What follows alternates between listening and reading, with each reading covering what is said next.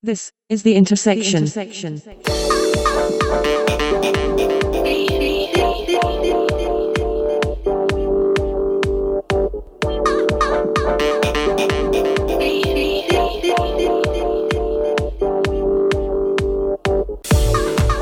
This is the Intersection podcast for Saturday, the 21st of January 2017. Episode 2 Beyond Coincidence.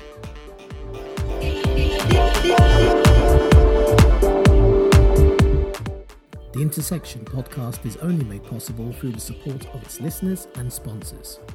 If you have a product or service that you feel may appeal to our audience, please contact sponsor at intersectioncast.com.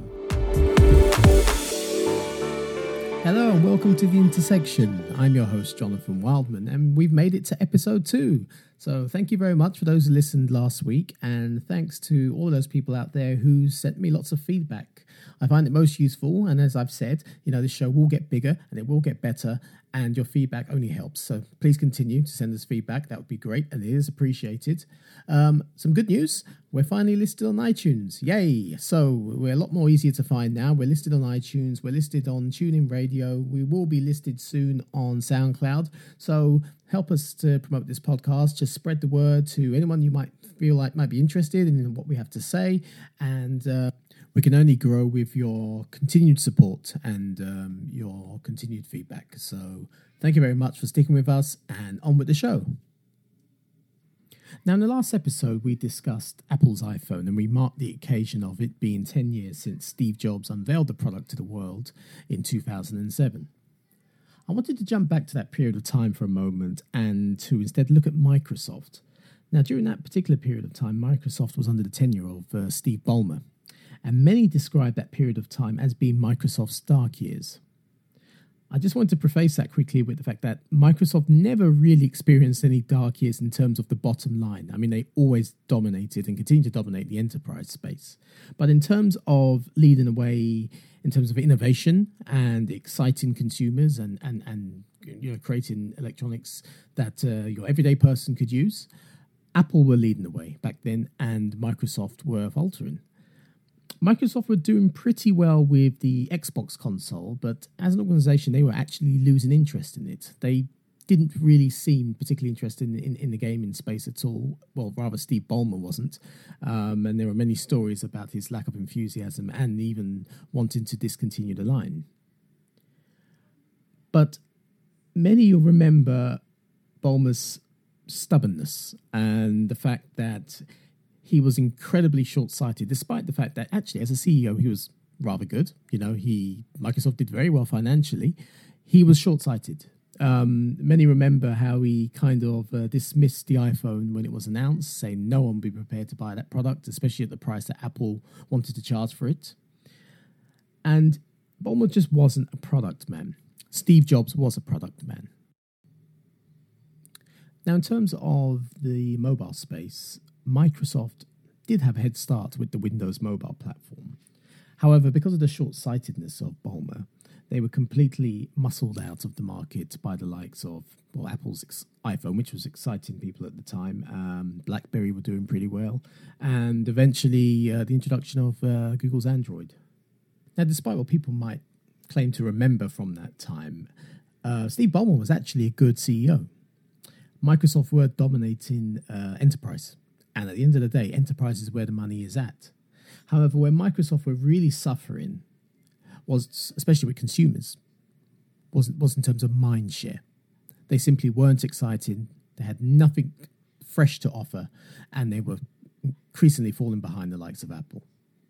It wasn't until the appointment of the new CEO, once Ballmer stepped down, the new CEO being Satya Nadella, when he was appointed in 2014, that things started to turn around for Microsoft. Microsoft all of a sudden started to do right.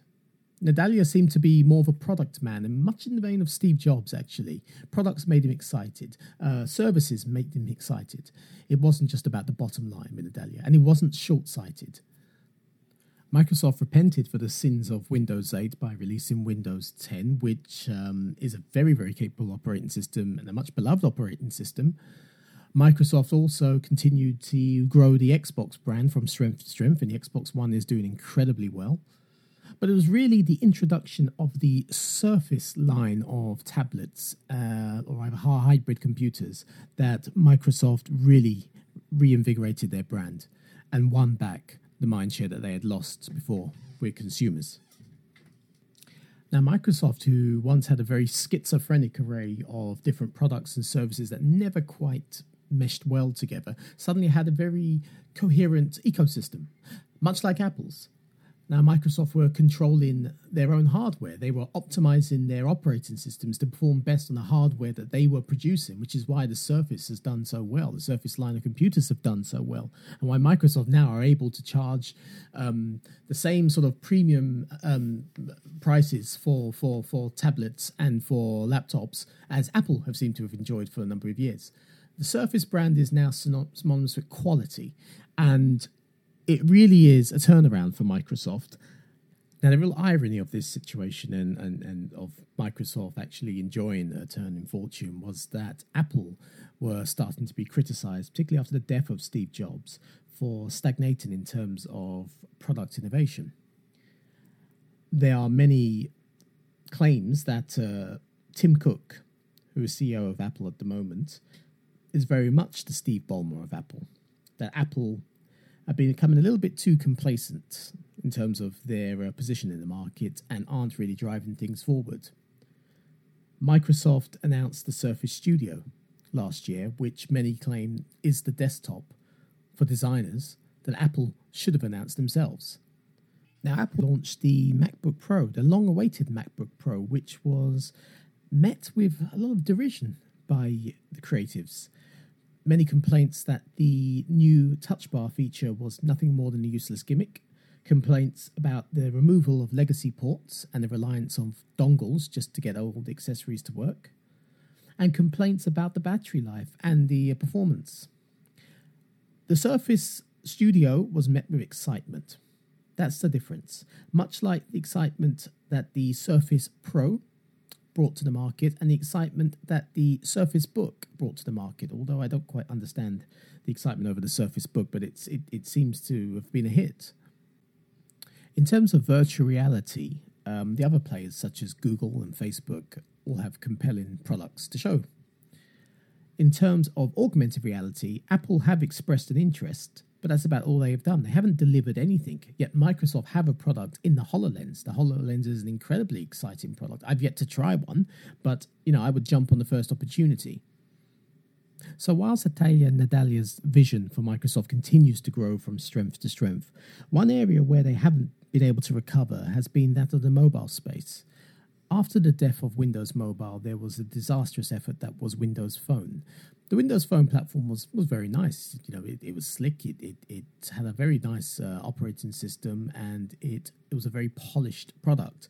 However, it wasn't met with much enthusiasm by consumers, and mainly because uh, it wasn't met with much enthusiasm by developers. There was little to no apps available for that platform, so people were naturally more interested with iOS and Android. So there have always been rumors that Microsoft would have one more attempt at the mobile space, and they would use the Surface brand to do so.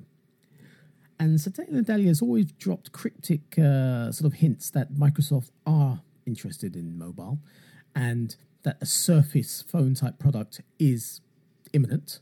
But there's never been anything more tangible than that. Until recently, a patent has been unearthed uh, which shows where Microsoft could be headed in terms of their next mobile efforts. And again, it does seem to support the notion that they, at this moment in time, seem to be out Apple in Apple. Now, Microsoft tech blog MS Power User have uh, revealed a number of patent filings that they've discovered uh, describing a device that Microsoft seem to be working on. Uh, that, uh, if you imagine like a very large smartphone, like a phablet almost, and instead of the single screen, there is a screen at the front and there's a screen at the back. Now, this concept shows that this device can transform in a number of different form factors. So the two screens actually fold out and snap together to actually transform the device from phablet style smartphone into a tablet. So this seems to be the direction or a direction that Microsoft is considering for their next mobile effort. And it sounds incredibly daring and it sounds quite fascinating. Uh, it'd be a unique concept. And really, again, it just reminds us of how Microsoft seem to be making bolder steps in terms of product innovation than the likes of Apple at the moment. Now, I'll put a link to the show notes so you can look at MS Power Users uh, article in detail and have a look at the um, the diagrams from the patent filings. Now, this immediately reminded me of Microsoft's concept device called the Courier. And if you remember, they actually uh, revealed a video in 2009 or 2010, thereabouts, uh, showing the ideas behind this device. And what it was like was it was a dual screen tablet with a spine run, running along the middle, much like a book or a diary, and the screens would fold together when you're you know when you when you finish using the device you want to put it in your bag and, and whatnot but um the, the, the concept video showed how on one side you could be sketching notes, on the other side you could have a web browser or have images, and you could literally drag things across from one screen to another. So it was very much like a um, like a, like a notebook, like a sketchbook. Um, with the idea being that the dual screen the dual screen form factor would, would, would aid and assist you in the organization of your notes and your ideas. And it was a fascinating concept and it excited a lot of people when that video was, was, was, was leaked or, or, or released. Um, and, and it excited a lot of people. And I really do hope that uh, Microsoft are really looking to re-explore this concept and to use it as the basis of the uh, the fabled Surface phone. So uh, keep our eyes open for that one. And um, if you've totally forgotten about that Courier video or you've never seen it, I will put a link to it in the show notes.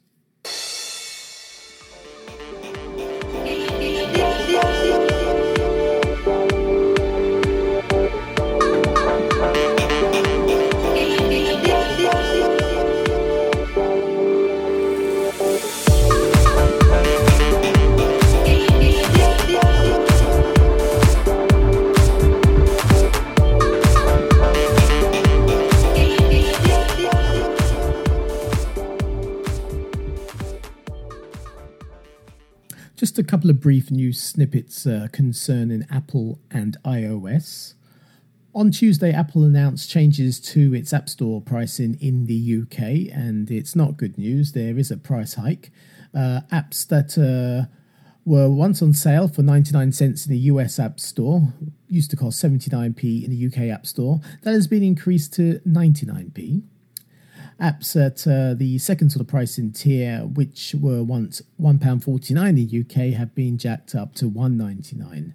Apple is uh, blaming the uh, the price increase on uh, fluctuations in, on the exchange rate and the weakening pound at the moment, thanks to Brexit. Yay!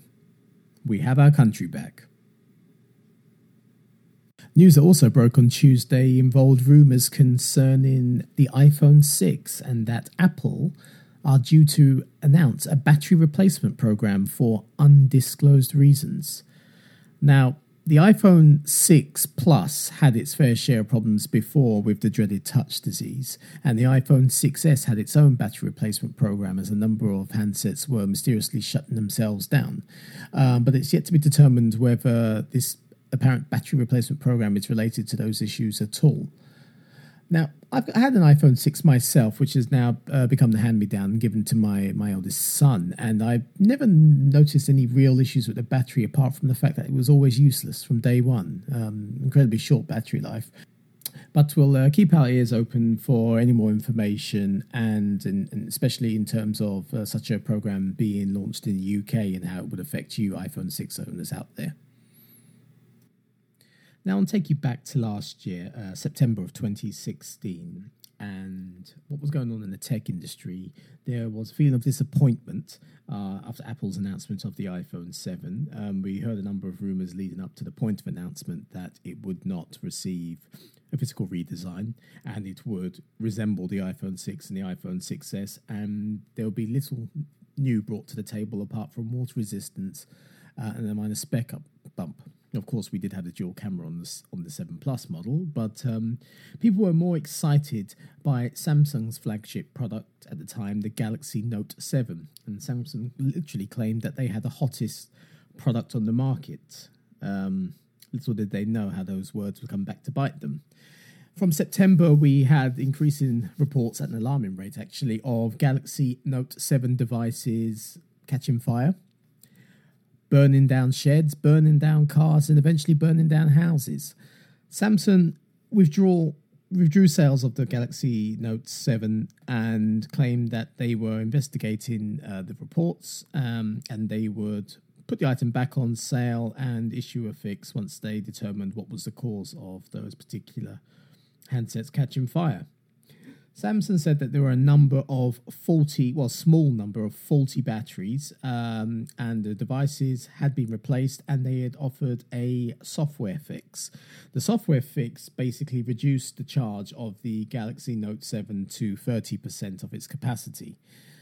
Now, about a month later in October, um, there were reports of the replacement devices catching fire and, and, the, and the same disaster that was happening as before. So obviously the the the, uh, the situation was a lot more serious than Samsung led us to believe.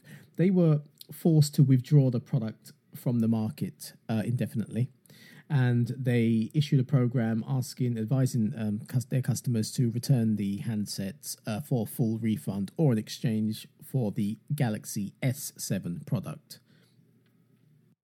Now, after Samsung's hackneyed attempts at a fix and the fact that replacement phones were now exploding and catching fire, the Galaxy Note range was basically finished. Um, customers lost all faith in Samsung and all trust in Samsung, and there were even reports about them trying to cover up the fact, initially trying to cover up the fact that replacement phones were, were, were also at fault. Now, what happened was a, a, mass global recall of these phones, and we had a situation where Samsung were forced to issue um, push messages in uh, November, December time, demanding that any customers who still had possessions of these handsets hand them in. And there was actually an update pushed in December that actually bricked the remaining devices that were out there in the wild.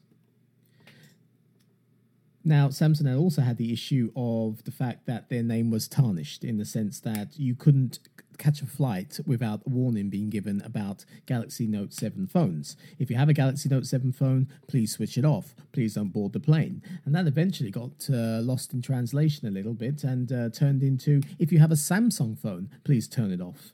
Um, so their reputation was definitely tarnished. I even remember reports from the United States how certain major airports in, in, in, the USA had collection points where people could hand in their Samsung Galaxy Note 7s uh, to instantly get a refund or a replacement handset there and there on the spot. Otherwise, they're not boarding the plane. So it was a terrible situation for Samsung. But what annoyed me the most about it, despite the fact that they did quite illegally try to cover up the issue and they haven't been accountable, held to account for that, um, was the fact that they dismissed it. They did not go out of their way to let the customer, the consumer, know the reasons why these phones were catching fire. They simply said, okay, well, we, we hold our hands up now. We've removed the product for the market due to the safety uh, of our customers, and we will be doing some investigations um, and, and, inquiries into why these things were catching fire. It's obviously a problem that was a lot more serious than before when we anticipated it was a small batch of batteries that were the problem. Now, it all went quiet after that. It all went completely quiet, and we have yet to hear anything officially from Samsung and any sort of official explanation whatsoever. Now, there is a little problem, and that little problem is the end of February to early March, and that's called Mobile World Congress.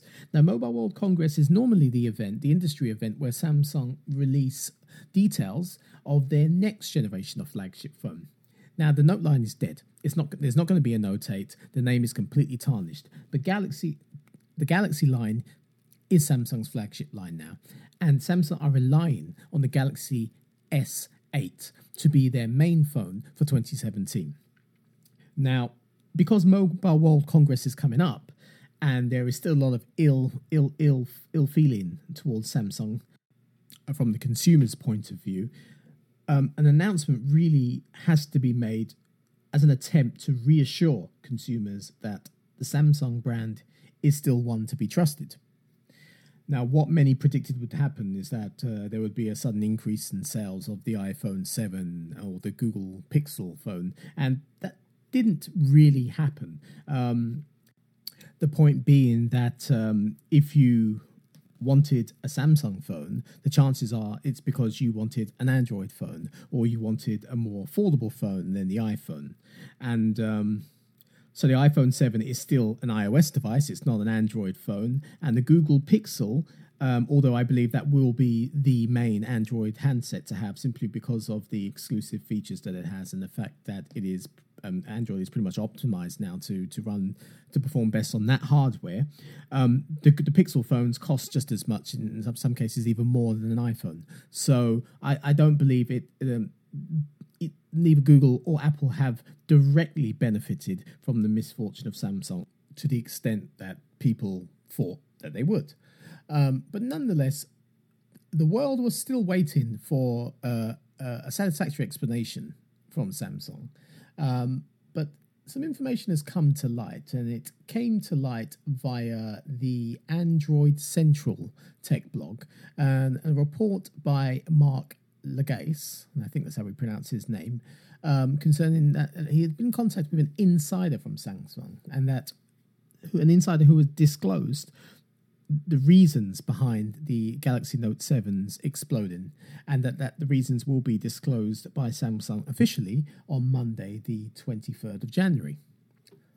Now, it does seem a little underwhelming when we hear what the reasons were, and and and and as much as um, we were told before that it was the battery at fault, we are going to be told again that it is the battery at fault, and it seems a little underwhelming that it took Samsung this long just to determine oh it was just the battery. We need clearly we need more information than that. Did they um, was there new battery battery technology being used? Were there was fast charging being pushed too far?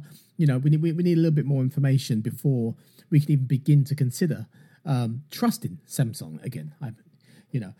So while I'm not particularly impressed with Samsung just stating the obvious, um, I am hoping that they provide us with more thorough report on, on Monday, and that this isn't just a dubious attempt to calm the waters before Mobile World Congress.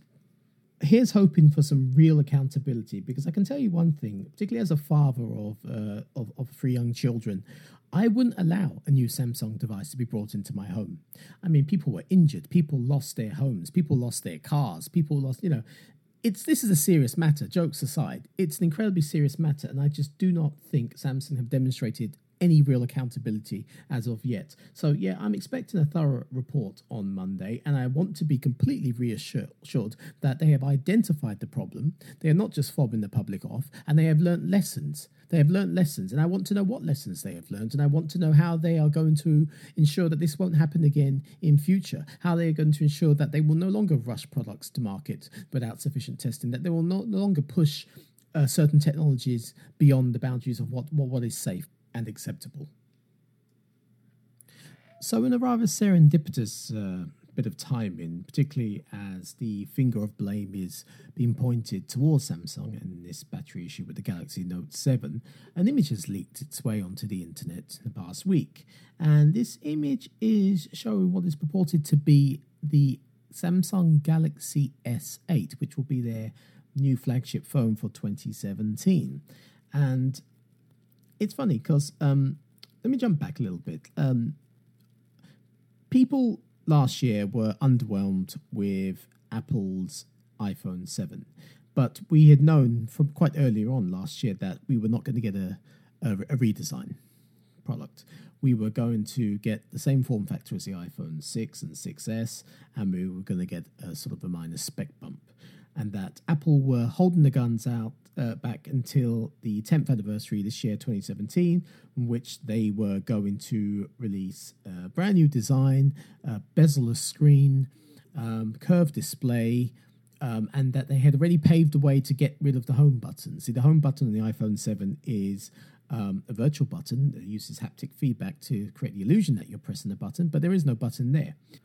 And so, you know, as uh, the, the rumors uh, were uh, for quite a while actually that um, Apple were paving the way for uh, a bezel-less screen, um, no home button, no home button at all. Uh, the Touch ID sensor would be actually underneath the screen, um, and uh, obviously the removal of the headphone jack in the iPhone 7 paved the way for an ultra thin design. Now, this image that has leaked of the Galaxy S8 what does it show us? It shows us uh, a Samsung smartphone with uh, a bezel-less screen. It shows us that their fingerprint sensor is embedded beneath that screen.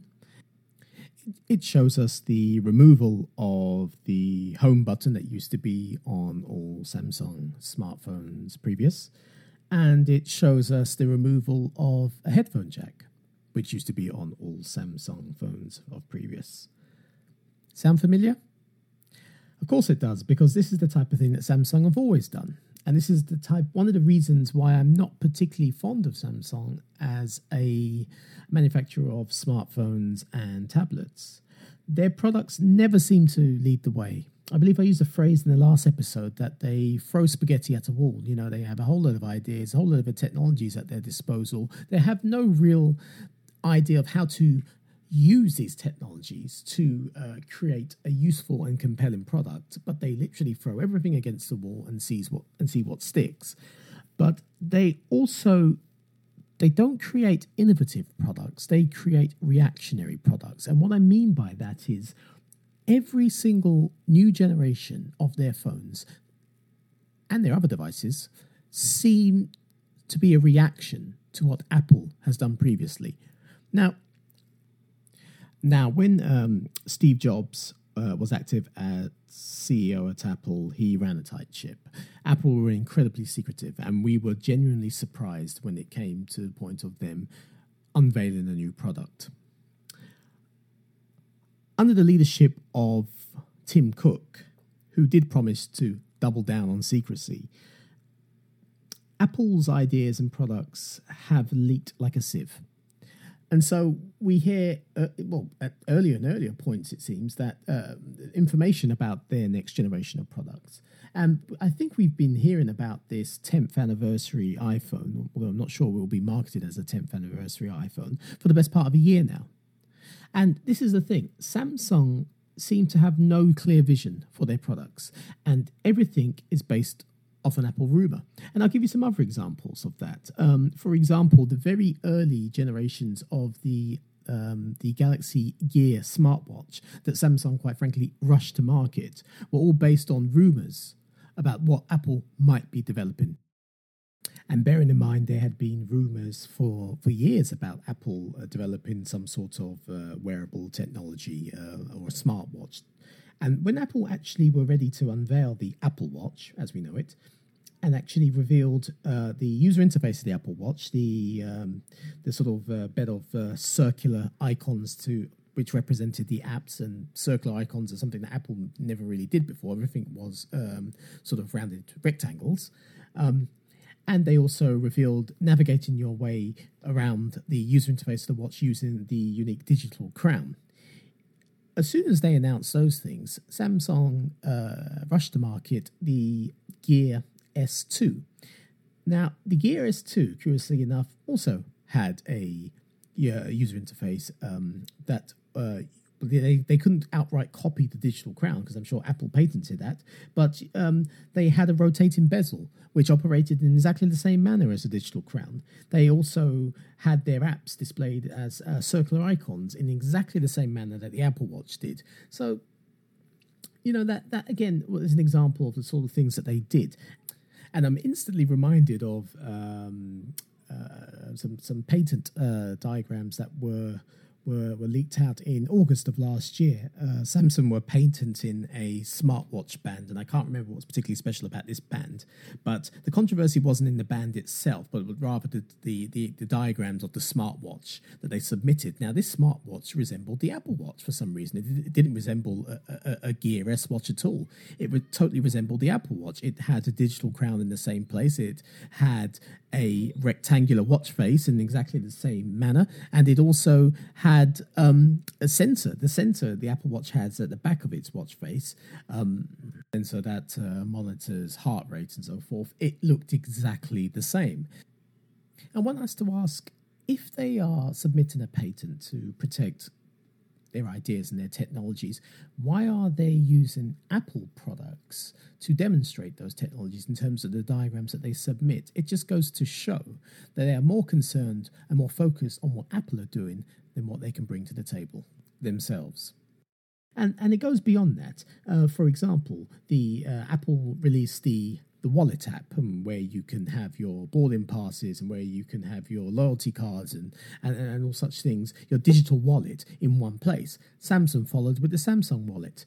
Apple came out with Apple Pay and Samsung followed with Samsung Pay. The iPhone 5S brought us Touch ID, and uh, Samsung very quickly followed with their uh, their own fingerprint sensor. And uh, you know, there's there's even rumors now that the Galaxy S8 will also contain a dual camera system. What does that sound like to you? It sounds like the iPhone 7 Plus. So there does come a point where this just seems to be beyond coincidence. And it's really sad and somewhat embarrassing and also very hard to respect a company who doesn't seem to have its own internal vision.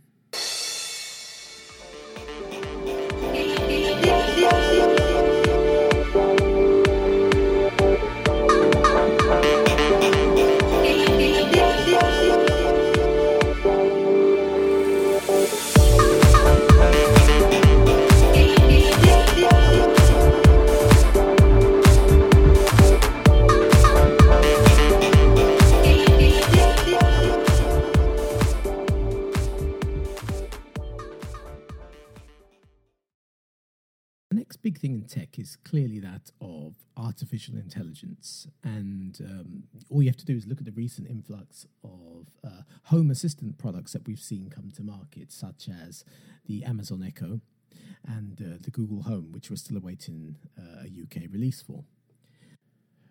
Now, a product has uh, recently come to my attention, and I say it's a product, but it's more of a prototype or proof of concept, and it's it's captured my attention because I think it perfectly exemplifies the intersection of technology and our emotional being. Now, our relationship with technology is clearly changing. We are becoming increasingly dependent on technology and reliant upon technology to perform the most simplest of tasks. I mean, even right now, I'm, I'm using my, my smartwatch to control the lighting in my room. But um, what's also changing is technology's understanding, contextual understanding, and interpretation of us. So I wanted to talk to you about uh, a, a, product from a design and innovation company called Uniform, and that product is called the Solo Emotional Radio. Now, I often rely on Apple Music to lift my mood. Um, Apple Music has a very clever way of using all sorts of complicated algorithms to determine what my musical tastes are and to come up with a, number of curated playlists uh, suggesting uh, a combination of songs that, based on my previous tastes, I'm likely to enjoy. Now, that's great, and it actually works most of the time for me. But um, the one thing um, algorithms cannot predict is your current state of mind and your current mood. So while my musical tastes may be easy to determine, what cannot be determined is how I'm feeling in the moment. So that's why I'm particularly fascinated uh, with Uniform's uh, solo product, the Emotional Radio. Now, this is essentially, I mean, it's a, it's a bright yellow wall-mounted retro, like retro-looking radio device, but it has an integrated camera. Now, there's an integrated camera that analyzes your face, and it, it relies upon a Microsoft API um, there's a camera, it snaps the images of you, sends it off across to the API, determines whether you're looking happy, whether you're looking sad or worried or upset, you know, anxious. And based on that, in combination with your musical tastes it's using Spotify's algorithms to determine your musical tastes, it will play music to lift your mood or to suit your mood. Here are some comments from one of Uniform's developers to explain the benefits of using artificial intelligence in this manner. To work out your emotion, all that this radio has to go on are the pixels on an image that it takes with a little camera that's hidden behind one of those holes there. It's essentially a grid of numbers, which are quite difficult to get meaning out of. But there are a few different tricks that it can use. So, for instance, the bridge of your nose is likely to be a lot brighter than either side. Just the way that the light will hit it. Your cheeks are going to be a lot brighter than your eyes are, and so on and so on as you zoom in further and further on different bits of your face. Now, if you look in the image for these different areas of contrast, you can start to pick out different facial features like the corners of your mouth or the positions of your eyebrows. And once you have those, you can look at the angle that they're making in connection with each other to give you clues as to what emotion somebody has at that moment we thought, what would AI look like if we designed it? Thinking about human characteristics. And the personas we came up with were the buddy, butler, and police. So the buddy, we're thinking that might be able to inspire you or try to lift you up with happier options, like a friend would. So, like the world's best mix CD from a great friend that knows you really well.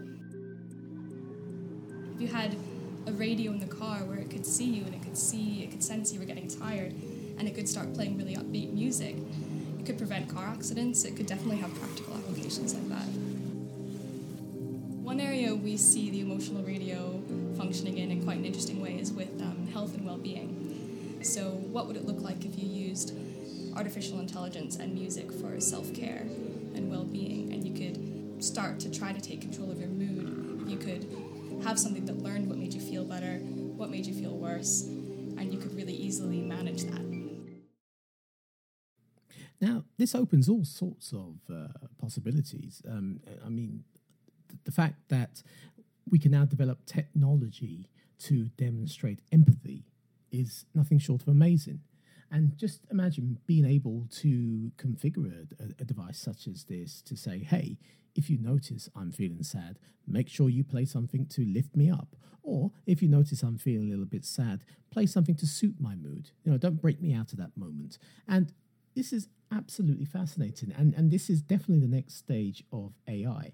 And what I like particularly about this product is how such a clever idea just ties into existing services. Like I said, it relies upon a Microsoft API and it, and, and it relies upon Spotify. But the innovation utilizes existing services in a very unique way. And I also like how this product, I mean, it has a screen, and the screen sort of dem, uh, displays a, a face. So it, it, it gives the, the, the, product personality. And it smiles at you, it looks at you, it frowns at you, it, you know, it appears pensive at times. And I, I, I'm loving the way now we are personalizing technology. For example, Siri on, on iOS devices, Siri has her own personality. She's sassy, she's sarcastic at times.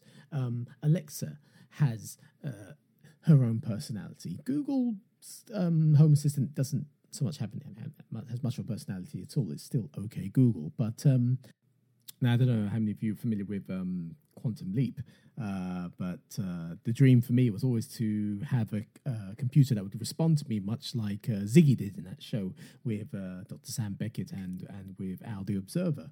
Uh, he would have his it'd have his own personality, the computer, and and and and you know there there would be a um, a superficial relationship of sorts between um, the uh, the the the technology and the user of the technology.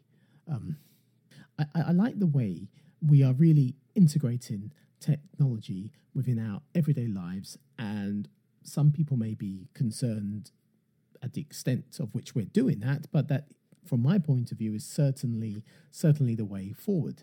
Now, this particular concept, uh, the Solo, they describe it as emotional radio. And um, it was actually first demonstrated in September 2016 at the London Design Festival. And I'm kind of frustrated how I, I, I, wasn't able to catch it at the time, but I am keeping an eye out on Uniform's website uh, to see if there will be any further demonstrations in future. I'll provide a link to it and I'll provide a link to their video demonstrating the concept uh, in the show notes. Um, but I'm hoping that they somehow turn this into a product they actually turn this into a product which I would be only too happy to to put in my room. That would be a great place to put in my study and have it there just to just just to keep watch on me. As creepy as that may sound, though, but just to just to uh, just just just to play play music to suit the occasion because I do find myself um, extremely reliant on music as an emotional crutch. You know, um, if I'm having a tough day, I'll listen to some smooth jazz music. It will it will lift me up. Um, if I just want to forget about the worries of the working day, I'll put anything on my on my iPhone and listen to it and get lost in it. So music plays a very important part in my life emotionally, and this fusion uh, between technology and emotion is one that I find extremely compelling.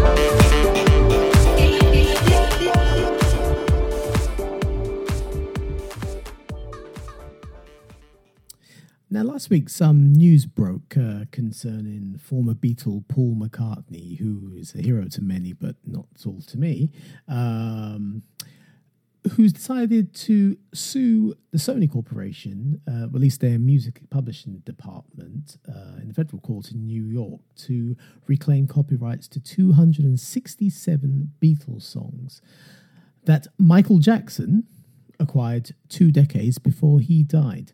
Now, this story's been going on for years. Um, this the story goes that in the early 80s, Michael Jackson and Paul McCartney formed quite a close friendship. And Paul McCartney had a conversation with Michael Jackson, who solo career was just, you know, was, was, was shooting to astronomical heights. And obviously, a lot of money was coming his way. And Paul McCartney advised Michael Jackson that investing in music publishing rights was a very lucrative option. Now, as the story goes, um, the rights to some of the Beatles songs, or I think the bulk of the Beatles songs, uh, became available. Um, and in 1985, and Paul McCartney uh, wasn't prepared to bid the amount uh, that was required to obtain those rights. Michael Jackson was quite happy to pay the $47.5 million to obtain the collection of works, and he did so fair and square. Now, a lot of people criticize Michael Jackson, saying that he stabbed his friend in the back, but the way I see it, Paul McCartney was a rich man. Paul McCartney still is a rich man, and he had every opportunity. In actual fact, he had first refusal to obtain those uh, publishing rights, but he claimed that they were not worth the price that uh, were being asked of them. And it's my point of view that the main problem people some people have with that particular turn of events was that an African American artist, Michael Jackson, was able to execute such a shrewd move. Now, the problem is Michael Jackson took those those collections of, of, of Beatles songs and he formed a joint uh, publishing venture with Sony Music called Sony ATV. So Michael Jackson took the songs that he acquired which uh, at that point not only included the Beatles catalogue, but also included songs by the likes of Bruce Springsteen, Cher, Hank Williams, Little Richard, and the Rolling Stones. And Sony had a number of songs that they had, um, and they formed Sony ATV, and collectively they owned the public and control the publishing rights of all of that music. Now, that was probably the point uh, where Michael Jackson started to develop uh, a lot of enemies. And I suspect, and it might sound controversial, but I suspect it was considered unacceptable for an African American to have that prestigious an asset because Sony ATV did not just include contemporary music and Beatles songs, it even included songs recorded by Elvis Presley. No, in actual fact, let, let, let, me just go through some of the uh, the name, names of some of the artists, some of the material that that catalogue included, just to give you an idea of how prestigious that jewel really was. I mean, we were talking about like sort of Barbra Streisand, Billy Joel. We're talking about the likes of Eminem and Shakira and Pink, and we're talking about the likes, you know, right right up until you know 2012, likes of Justin Bieber, One Direction, the Beach Boys, Lady Gaga. Some of Marvin Gaye's stuff is in there. Some of Taylor Swift's stuff was in there. It was an incredibly prestigious asset. I mean, if you want to, to, to see the extent of, of, of, what that catalogue included, you can just go to Sony ATV's website. But Michael Jackson, during the later years of his life, was under a lot of pressure, a lot of financial pressure to give up that catalogue. And as a matter of pride, he didn't want to let go of it. As a matter of pride, he, he wanted to retain it and retain it for his children, his family, and so forth. Now, what disappoints me is I believe that the powers that be got their way in the end. And essentially, Michael Jackson died in 2009. And very shortly afterwards, his estate, and I believe this was around, it was, was, definitely in 2016, um, sold that catalogue, sold the rights, or rather sold his half back to Sony uh, for $750 million, which many consider to be significantly and suspiciously undervalued. So now Sony Sony own ATV in its entirety, and they now have the Beatles material and the other material, such as the Elvis material that Michael Jackson initially invested in, that Sony didn't control at all prior to the merger and Michael Jackson's estate no longer have any part of that catalogue. And I believe that Michael Jackson would have been against that decision. And I just find it all rather convenient. And on the subject of that convenience, so Paul McCartney is now suing Sony um, because he wishes to take advantage of the 1976 Copyright Act, which basically means that he should be able to reclaim ownership of his works um, after a specific period of time has passed. Now, Paul McCartney claims that he expressed his his intent to Sony ATV uh, that he wished to do this in 2008, and they haven't responded to him in any sort of formal manner. Sony claim right now that uh, Paul McCartney's legal action is unnecessary and premature, but I just find the timing mighty suspicious. So, Paul McCartney said that he expressed the interest to reclaim those works in 2008. Michael Jackson dies 2009. The estate sell the rights back to Sony just a matter of years later, 2016. I'm no conspiracy theorist, or tell a lie, maybe a little. But it's one to think about.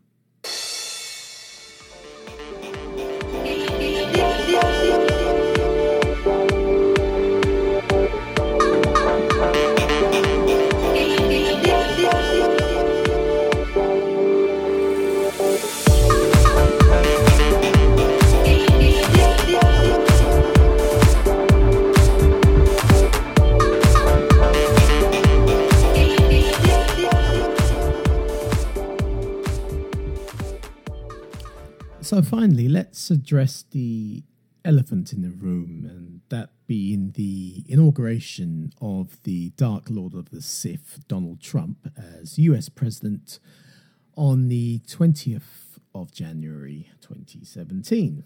Now, I've got to tread carefully here because, as much as I love and I am fascinated with the uh, subject of politics, this is not a political podcast.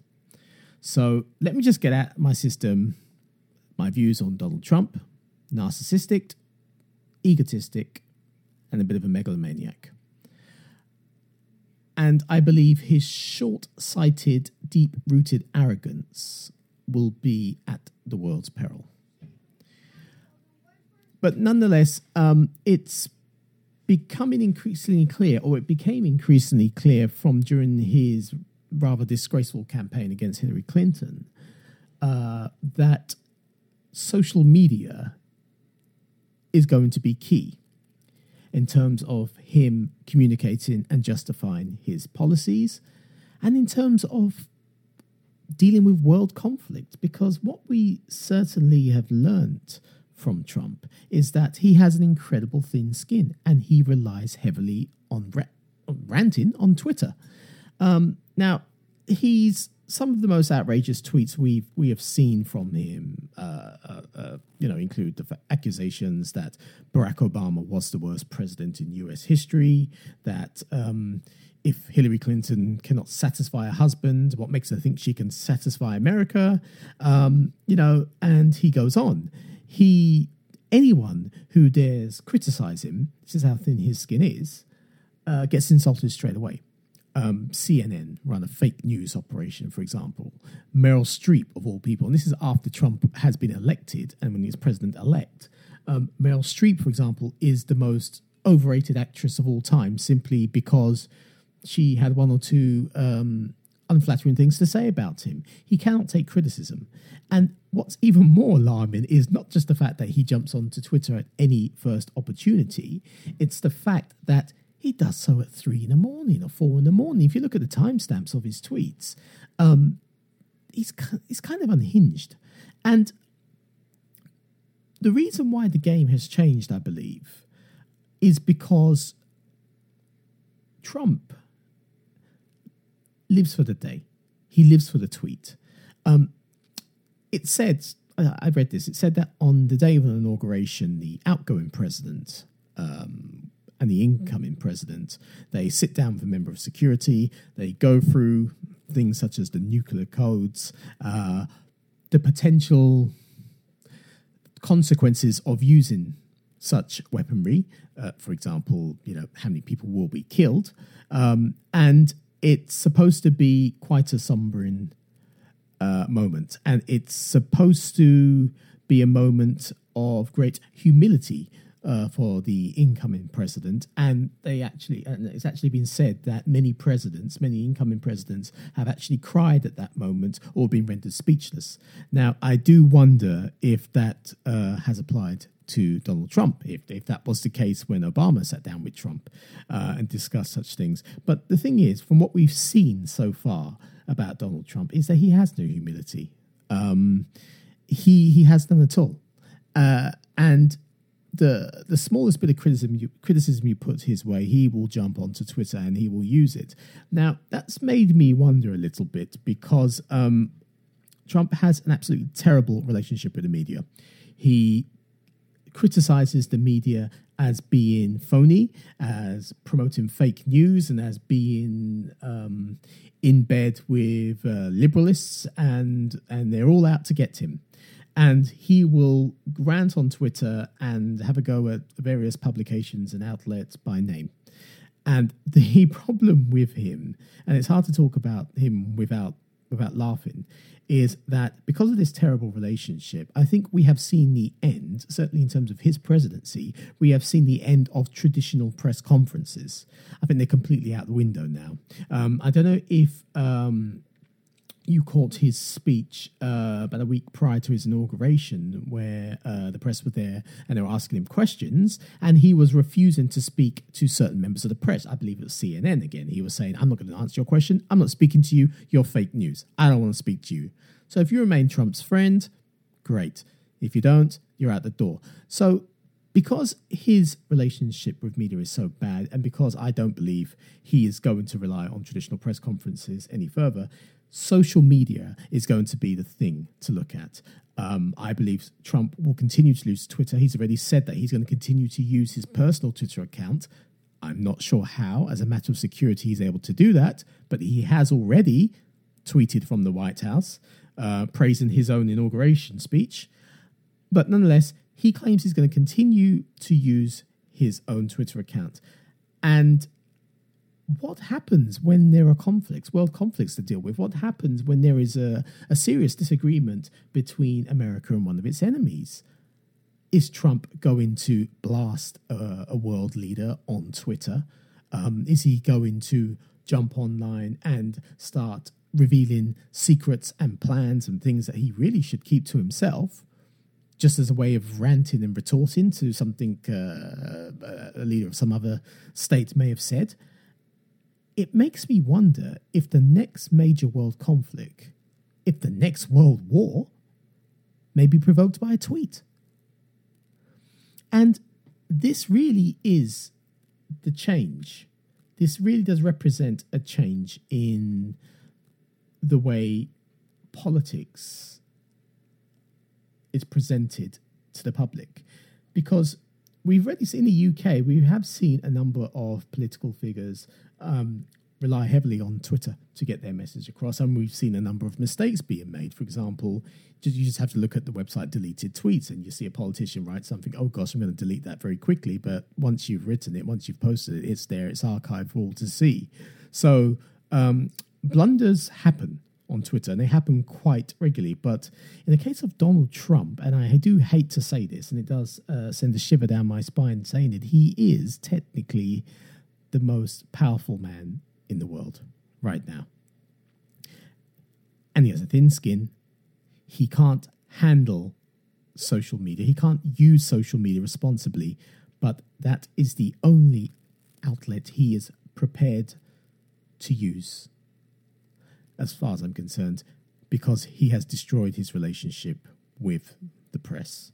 Been interesting uh, four years if Trump lasts uh, the first term. I certainly don't believe, have, have, no faith at all he'll be uh, elected for a second term, but stranger things have happened. Um, he's going to use social media to disseminate messages on his own terms, and they will be on his own terms. And the uh, you know we've already seen the reaction of of uh, stock markets, for example, going up and down just based you know, in the last couple of weeks, just based on things that he has said impetuously. So uh, his Twitter account, is whether you, you, like him or loathe him, is is certainly one to watch. Um, and one does have to ask the question and and and leave, leave, leave me your comments and feedback whether you believe that such a high profile public figure, which he is now, should be allowed to use social media so freely and so irresponsibly.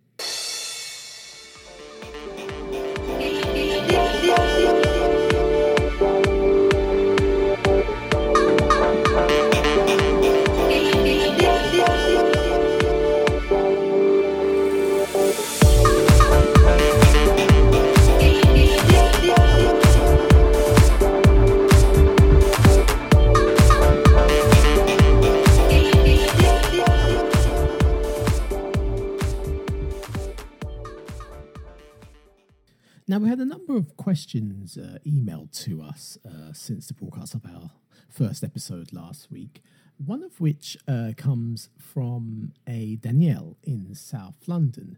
And Danielle asks that, uh, well, she has an iPad, an iPad third generation, which she's uh, managed to use for a number of years, and it's performing rather sluggishly. And she wants to know if now is a good time to purchase a new iPad. Um, Danielle's expressed that she's interested in the iPad Pro as uh, she is an artist. Now, my advice to Danielle would be to hold fire, only because um, all rumors are pointing towards March uh, for Apple to release a new range of iPads, a new range of iPad Pros. Um, it looks like we are going to get an update to the 9.7 inch iPad Pro um, but it will actually be a larger, have a larger screen. It will be 10.9 inches with the same form factor as the current 9.7 inch Pro. Uh, that being because uh, the new iPads are to have no bezel, and there are rumors that the home button will disappear, much like the same rumors uh, concerning the 10th anniversary iPhone that's due to be released later this year. Um, there are also rumors that the larger 12.9 inch iPad Pro will have a similar update, uh, which will result in a larger screen area. I'm not sure exactly what that size will be. And there are rumors that Apple are going to introduce a 7.9 inch iPad Pro, which uh, will in effect be a pro version of the iPad mini. So all those devices will support the Apple Pencil.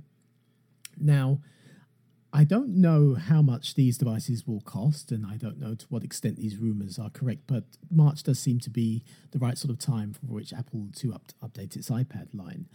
And my advice to Danielle would be that it's worth waiting until March, even if you decide you don't want to go for the the new line of products, and it may you know it may be cost prohibitive or whatever. Uh, but the current generation of iPad Pro products will indeed go down in price, but they will remain available um, at, at, the same time the new ones are introduced. So I would hold fire till March. It's not that far away. We are virtually in February, uh, and wait to see what Apple have to offer. Now, the next question comes from an anonymous uh, listener. Uh, he didn't leave a name, but uh, nonetheless, you're asking about uh, AirPods, Apple's AirPods. These are the wireless earbuds that uh, were announced at the same time as the iPhone 7 last year, but were delayed and weren't released until December.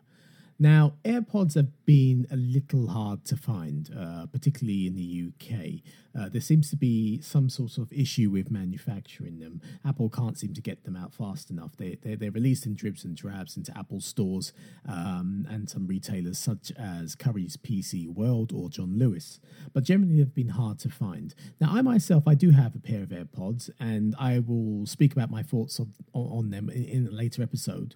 But uh, our anonymous listener, uh, their question was more specifically about any tips to obtain AirPods because I believe if you order from Apple's website, there is a six week waiting period. Now, what you can do is on Apple's website uh, search for stock availability in stores. Now, um, it seems like stock is extremely sparse, so nothing is showing up at the moment. Um, but if you are lucky and there is availability, you can uh, pay online and collect uh, collect the item directly in the store, as as I did a couple of weeks ago.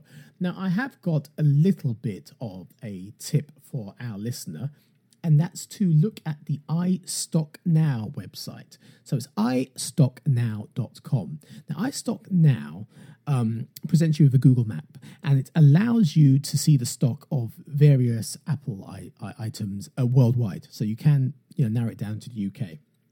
Now, um, you can uh, adjust the filter to look specifically for AirPods. And the idea is if anything shows up on the map, um, there is a direct link that's generated, takes you to Apple's website. You're able to pay for the product, make a reservation, pick it up at, at store in your leisure. Now, um, there's a new feature that's been introduced by iStockNow, and that's to subscribe to alerts. So you pick the Apple stores that are closest to you, and you will receive an alert as soon as stock status changes on the website. Now, that's the best advice I can give you in terms of picking one up until um, Apple sorts out their supply issue. Because as soon as you're alerted, follow the link, jump on the website, pay, and be done. If you have Apple Pay, that that's great because then you know the the the, uh, the process for um, uh, checking out and payment is is all the more quicker. Um, so it's it's getting difficult to obtain these AirPods. So I do recommend iStockNow.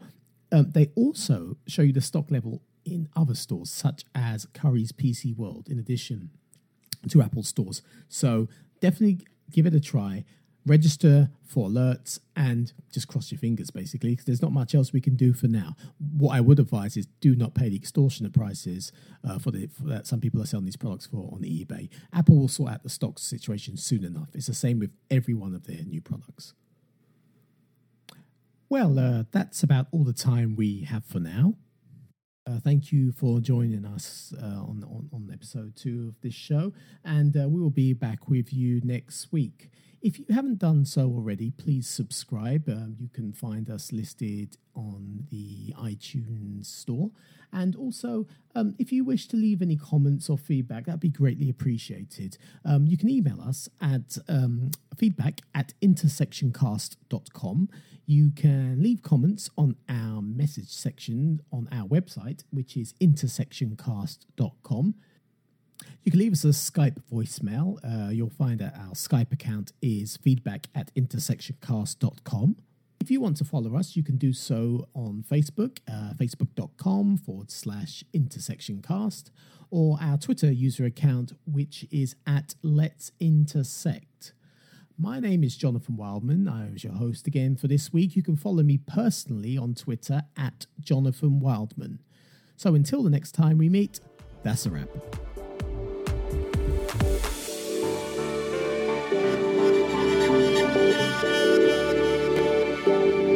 The intersection.